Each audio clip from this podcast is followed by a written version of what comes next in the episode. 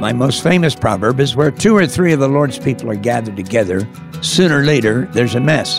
And then the Lord, in His mercy, gave me this term, messiology, which is to show how He can so often work in messy situations.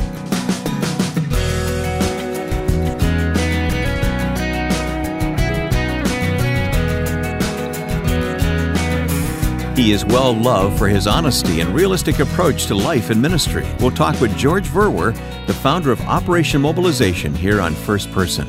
Welcome to this week's program. I'm Wayne Shepherd. George Verwer's message is one of messiology that God does great things in the midst of the mess, and we'll talk to him about that and much more in just a moment. These first person conversations are made possible through the generous support of the Far East Broadcasting Company, which for 70 years has been using the latest technology available to proclaim Christ to the world. Learn more about FEBC by visiting our website, firstpersoninterview.com. George Verwer founded the international movement known as Operation Mobilization over 60 years ago and was its international director for 46 years. He's still involved in the movement full time and continues to travel the world on behalf of Christ and the gospel. Recently, on a speaking assignment at Wheaton College, I caught up with George just before he addressed the students in a chapel service. As we sat next to each other on the couch, I asked him what it is that keeps him going. I think people are always looking for one, you know, one liner, but I think it's a lot of things. The fact that I've uh, know the Lord personally and experienced communion with Him, and the reality of His Holy Spirit, even though for me to this day there's a mystery factor in all that. Mm-hmm. But then on the human level, I think it's uh, the balance between things that drain you and things that refuel you. And I refuel very quickly. I've never had a traditional vacation because I try to bring a vacation sector into every day. Um, music, a walk along a scenic place, um, a latte at Starbucks get criticized for that now because it costs so much. Um, so there's just a few of the things, and of course, good health, which is a gift from yeah, the Lord. It is a gift, and I think a sense of humor, which uh, is one of the things that's used in my ministry. And I was thinking that's just a gift from the Lord as well. I never planned like to be humorous; it just sort of comes. And a lot of my ministry is not that planned. It's uh, it's a combination of things. So. Hmm. It's a mystery, Yeah. a gift from the Lord. And I have many friends who were in school with you at Moody Bible Institute, and they've told me about that Verwer fervor at the time. But did it go back prior to Moody? When when did you come to know the Lord? Yeah, oh yeah. I went back before I got to Moody because really the crisis was a Billy Graham meeting in New York City. I wasn't from a Christian family. We had Christian values in a small way, and I had good parents if you measure parents on a human level. But Jesus was not in the equation. And it all changed through the prayers of a woman who heard about me. I'd broken into a house, the police had caught me. I wasn't stealing, but they had other ideas, and people were talking about me. So she put my name on her, what I call Holy Ghost hit list, and prayed not only that I'd become a Christian, but she prayed I'd become a missionary. And she never, never even spoke to me about it. And sent me a Gospel of John through the post. That was a big factor. I was a reader. I was starting into a mild form of porno at that time. And then Billy Graham came for a one night meeting with Jack Wyrtzen, converted band leader, Word of Life guy. And that night in Madison Square Garden really set the fire. And I can say honestly, the fire has always been there. In the first year or two, uh, there was a, you know, a lot of struggles. I was a baby Christian. I don't think the fire, in terms of in depth spiritual reality, was there, but the beginnings of it were there. And um, You knew a change had happened in your yeah, life. Yeah, and I had also, after a few weeks reading a booklet, literature and radio ministry played a big role in my life. Donald Grey Barnhouse on the radio. Mm-hmm. And then I was one of the first ones to get ministry on records. In fact, I sold them door to door here in Wheaton. But then my friend, I let him do it instead. Audio Bible Study was called. That's a long time ago. The first ministry ever to put on phonograph records. which were those uh, these big looking CDs of their day, right? Yeah. but vinyl, we call them now, are becoming popular It's again. becoming very popular. It's outselling CDs, I hear, can't in many places. So what goes around comes around, huh? Well, I knew about uh, Billy Graham's influence on you. I did not know about Jack Wyrtzen, though. he sponsored that rally And then later, I also heard him preach, especially dealing with lust, which was my one of my big struggles. So that was all a combination there in New York hmm. City. Two years later, when Billy came for the big campaign, I was then hiring buses from my church parking lot and started nights of prayer in my hometown. That was a the radical change in your life then. Yeah, that was the beginning of this whole prayer movement, which uh, which has been a vital part of our own movement. The prayer nights all over the world, prayer days, and that continues to this day. We're celebrating our 60th year since three of us went to Mexico, and that was from uh, Maryville College because of Mexico, because of this man I met at Maryville, Dale Rhoton, who became like a mentor and friend. Yeah, I've I met him here in town. Yeah, well, he graduated from Wheaton. He went to Wheaton, but he influenced me. But I chose Moody because I wanted to be in the city. I didn't want to be in the suburbs like Maryville College because my passion wasn't firstly study. Actually, it was evangelism. Hmm. When did the vision for OM come into being? It really evolved, and when I went to Mexico the second summer, and that was from Moody, I had to get new people. Dale was going to join Wycliffe. I didn't expect to have much contact with him. And that famous story in our history, I came to Wheaton and challenged Dale to forget the Wycliffe thing. They're dealing with small numbers, and to go to Turkey where there were 30 or 40 million, 70 million now. But our work was called Send the Light, and it was only through my fiasco uh, in Russia, being arrested by the KGB, in my plan to smuggle and distribute literature in the Soviet Union, I sent Dale to the Middle East. Let me just back up and say the original vision only included those countries, not Western Europe. There was no ship, just Afghanistan, Iraq, Muslim countries. Yeah, but it was through the that 1040 window before we knew it as the 1040 exactly. window, right? But through that failure, I spent a day of prayer in prayer in Austria, and that's when God gave the name Operation Mobilization. And the vision mobilize Europeans and let them, they can drive to these countries. I was thinking we had airfares to get to Afghanistan, and pretty soon that was happening. The next summer, 200 joined, the next summer, 2,000. And since then, and this is not an exaggeration, 200,000 have served with, with OM. Wow, of course. One woman prayed. Of course, Logos Hope is a part of that as well, an important part of that today. Yeah. That came a little later after driving to India in those vehicles and always looking at the water, taking vehicles across the English Channel. I first went to Europe on the Queen Elizabeth. This vision came to me that, because we had a couple hundred vehicles by then, crisscrossing the whole Middle East all the way to India. I felt we need at least one ship and started the ship ministry in 1970, 71. And we've had four ships since then, and 45 million have been up the gangway, and at least 100 million have been given the gospel through the ship ministry. Urge our listeners to learn more about what's going on with Operation Mobilization. Why Europe? Why did you focus on drawing from Europe? Well, I think it was just the God thing. I was very aware that there were, especially going to Moody, and uh, that there were many American mission agencies. This is after the war. There was also quite a bit of paternalism in Europe. And as I studied Europe and realized they had a lot of good churches in Britain, and surely they must be a vital part of this vision for the Muslim countries in the Middle East.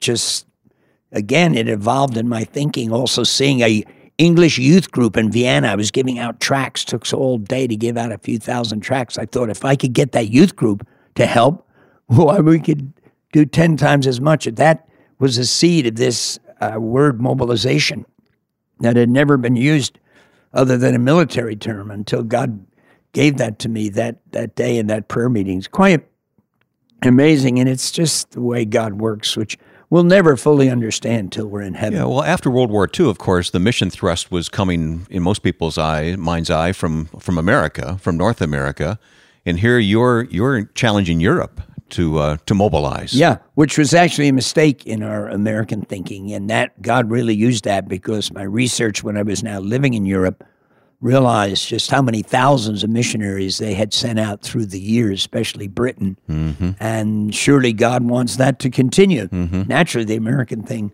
will fit into it as well, but that was also the seed of us eventually going very global and realizing.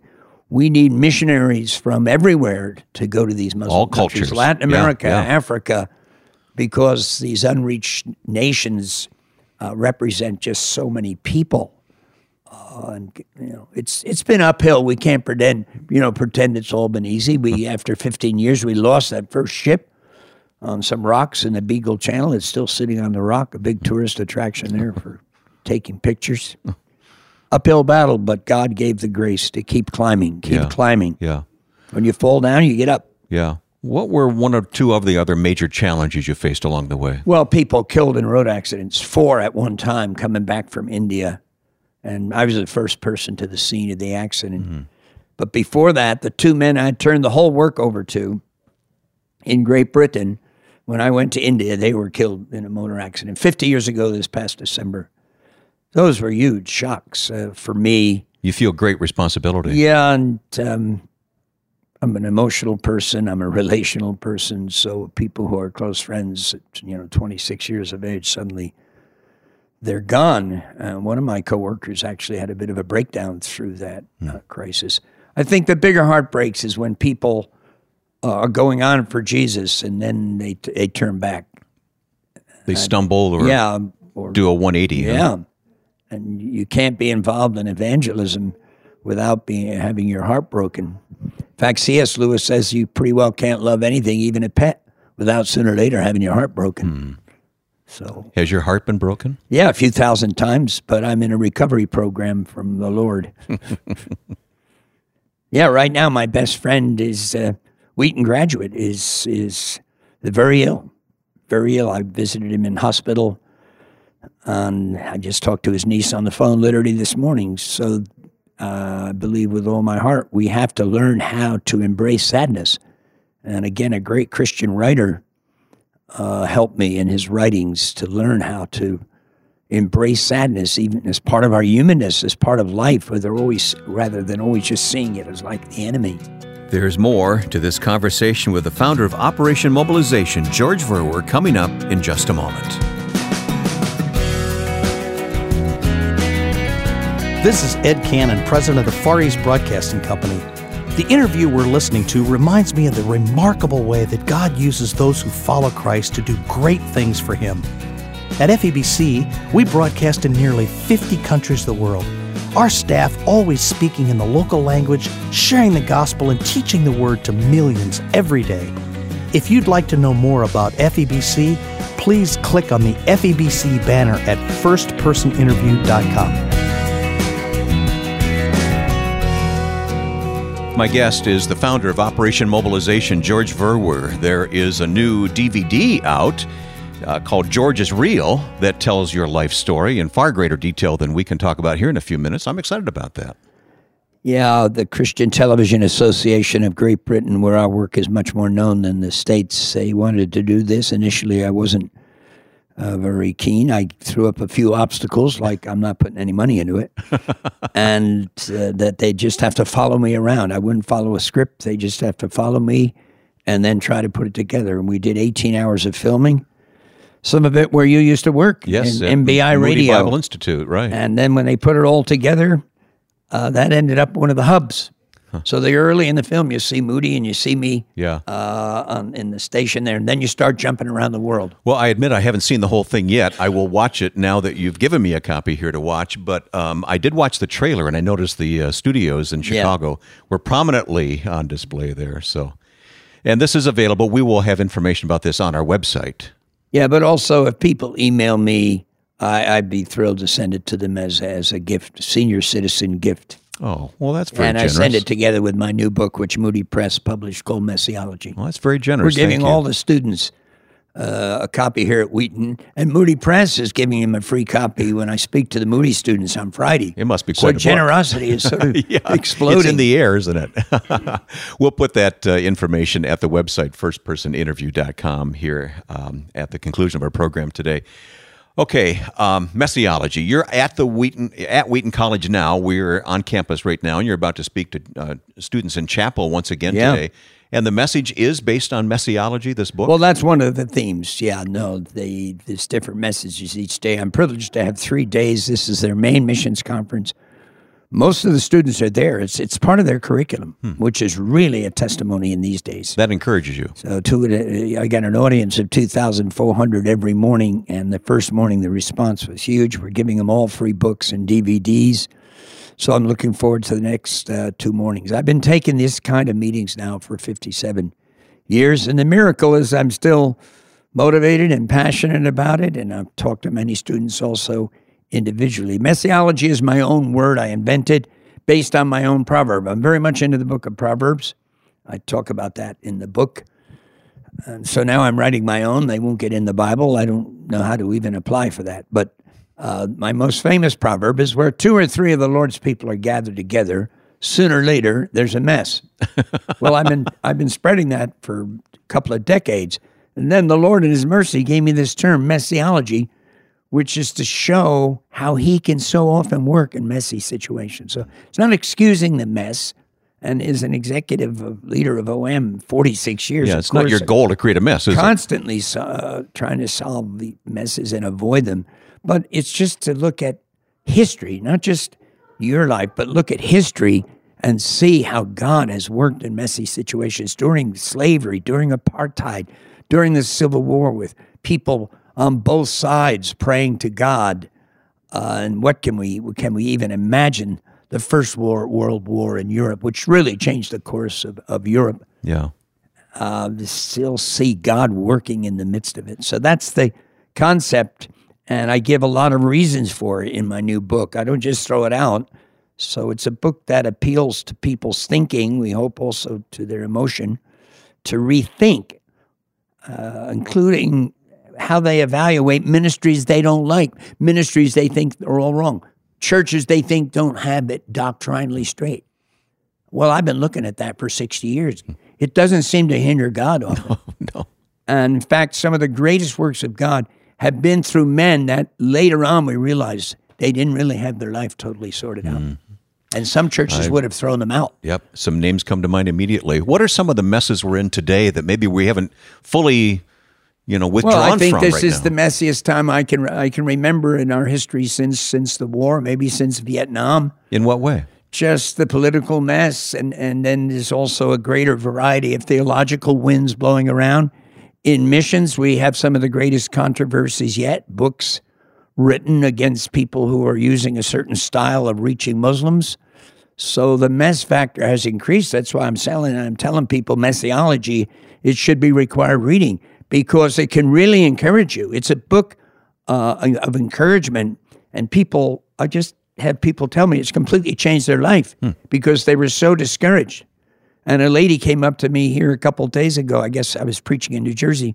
She just gave me a big hug. Shit, I was just totally depressed. I'm an older person. How can God use me? Until I saw your film. and that just transformed her life. That's why I do everything I can. I use my own, a lot of my own money I don't have much to uh, give away these films and give away these books because I'm getting the feedback, uh, hundreds and hundreds of emails and letters of, of the impact being made. The result is more loving, more big hearted, more forgiving, more relaxed, more God focused. I mean, these are serious uh, challenges. So you see, rather than, than looking at them as messes, you see them as opportunities for God to work. Yeah, and, and just being real. This is the way the world is. It's always been this way since this side Cain, of heaven is always going to be yeah, that way. since huh? Cain killed Abel and Yeah. Adam and Eve blew it, and they represented us. So doesn't mean we don't try to be salt and light in the society. It doesn't mean we don't try to make changes. This morning I'll be speaking from the Good Samaritan. Seven people laying by the side of the road. It's all about social action concerning AIDS, concerning sex trafficking, concerning the global water crisis. So, those of us who believe in messiology, we are just as committed as ever to avoid mess, to unmess the mess. It's grace that can unmess the mess. Yeah. I think that's not an original statement. It seems like one of the divides in missiology today is this social action versus gospel proclamation. Where do you come down on that? Yeah, I mean, OM completely changed 50 years ago. It has to be both. It doesn't mean you try to copy another organization, like, say, World Vision. If you have a distinctive ministry, like a radio ministry, you and it, especially if it doesn't involve you know thousands of people like OM, Mm-hmm. so that we have just such a variety of things. If you have a more narrow calling, but there are ways that when this becomes a, theolo- a theological change in your thinking, that your heart will get into it and it will come out in your broadcast, just as it's coming out right now. Do you think this would have come out 15 years ago? I don't think so. No. And so you and I uh, both, and I'm especially still committed to mass evangelism and many other things. And you're involved in radio, and I'm sure other things. But we've got this as part of our DNA. We're always thinking about the suffering and the poor. Yeah. And it cannot be and ignored. so we're seeing a Right. huge change in the body of Christ. A bigger percentage of missions and really cutting edge movements are embracing this with all of its complexity. But it goes hand in hand with the gospel proclamation. yeah, absolutely, absolutely. And it's it, people say it can't be done, but it's different groups and, and individuals have been doing it for years. What about medical missions? Isn't new. medical missions is incredibly old and shows key factor in bringing people example. to Jesus. Yes, right. Yeah. All right. So you're speaking to students at Wheaton College now, as we speak, uh, and you've been speaking to college students for generations. Uh, what? Anything change in your methodology? Not your message per se, but methodology or, or, or perception of how they're responding to you? Yeah, I mean, I think it's tougher today. We're, living in a different world, and kids are on over uh, information overload, pouring even through their telephones. The struggle with pornography this generation is ten times greater than my generation, and then the the the tremendous financial pressure to live on this this level of living that so many people live on in the United States. To get there is- getting tougher. And so for people to choose career missions, that that is going down. Short term is going up. Only God can measure because there's a whole new wave. And Andrew Scott wrote a book about it called Scatter. Yeah, we've in talked which about it here. people are Mhm. taking their skills and going to a field. Many of those people will never be registered as missionaries, but they're ambassadors of Jesus. Yeah. So you're encouraged by this generation? Yeah, because also it's gone global. So the number of actual missionaries on the field is greater than ever before in the history of the world. We cannot think American. You can't count them the way we used to count them. yeah, and we we think way too American. We're becoming more tribal as a nation. And you know, I'm 100% American, but we, we need to think globally. We need to think Jesus. Love your neighbor as you love yourself. And then he gives a story of the Good Samaritan. You'll have to come and listen to me this morning. Okay, all right, all right. Well, I know now what keeps you going.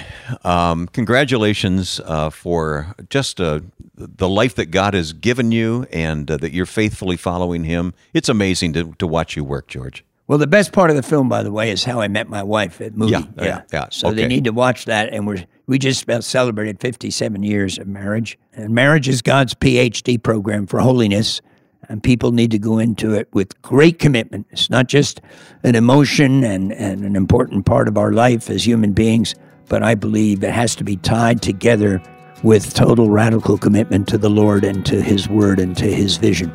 George Verwer. His generous offer of sending anyone a copy of his largely biographical book, Messiology, and a copy of the DVD, George for Real, is true.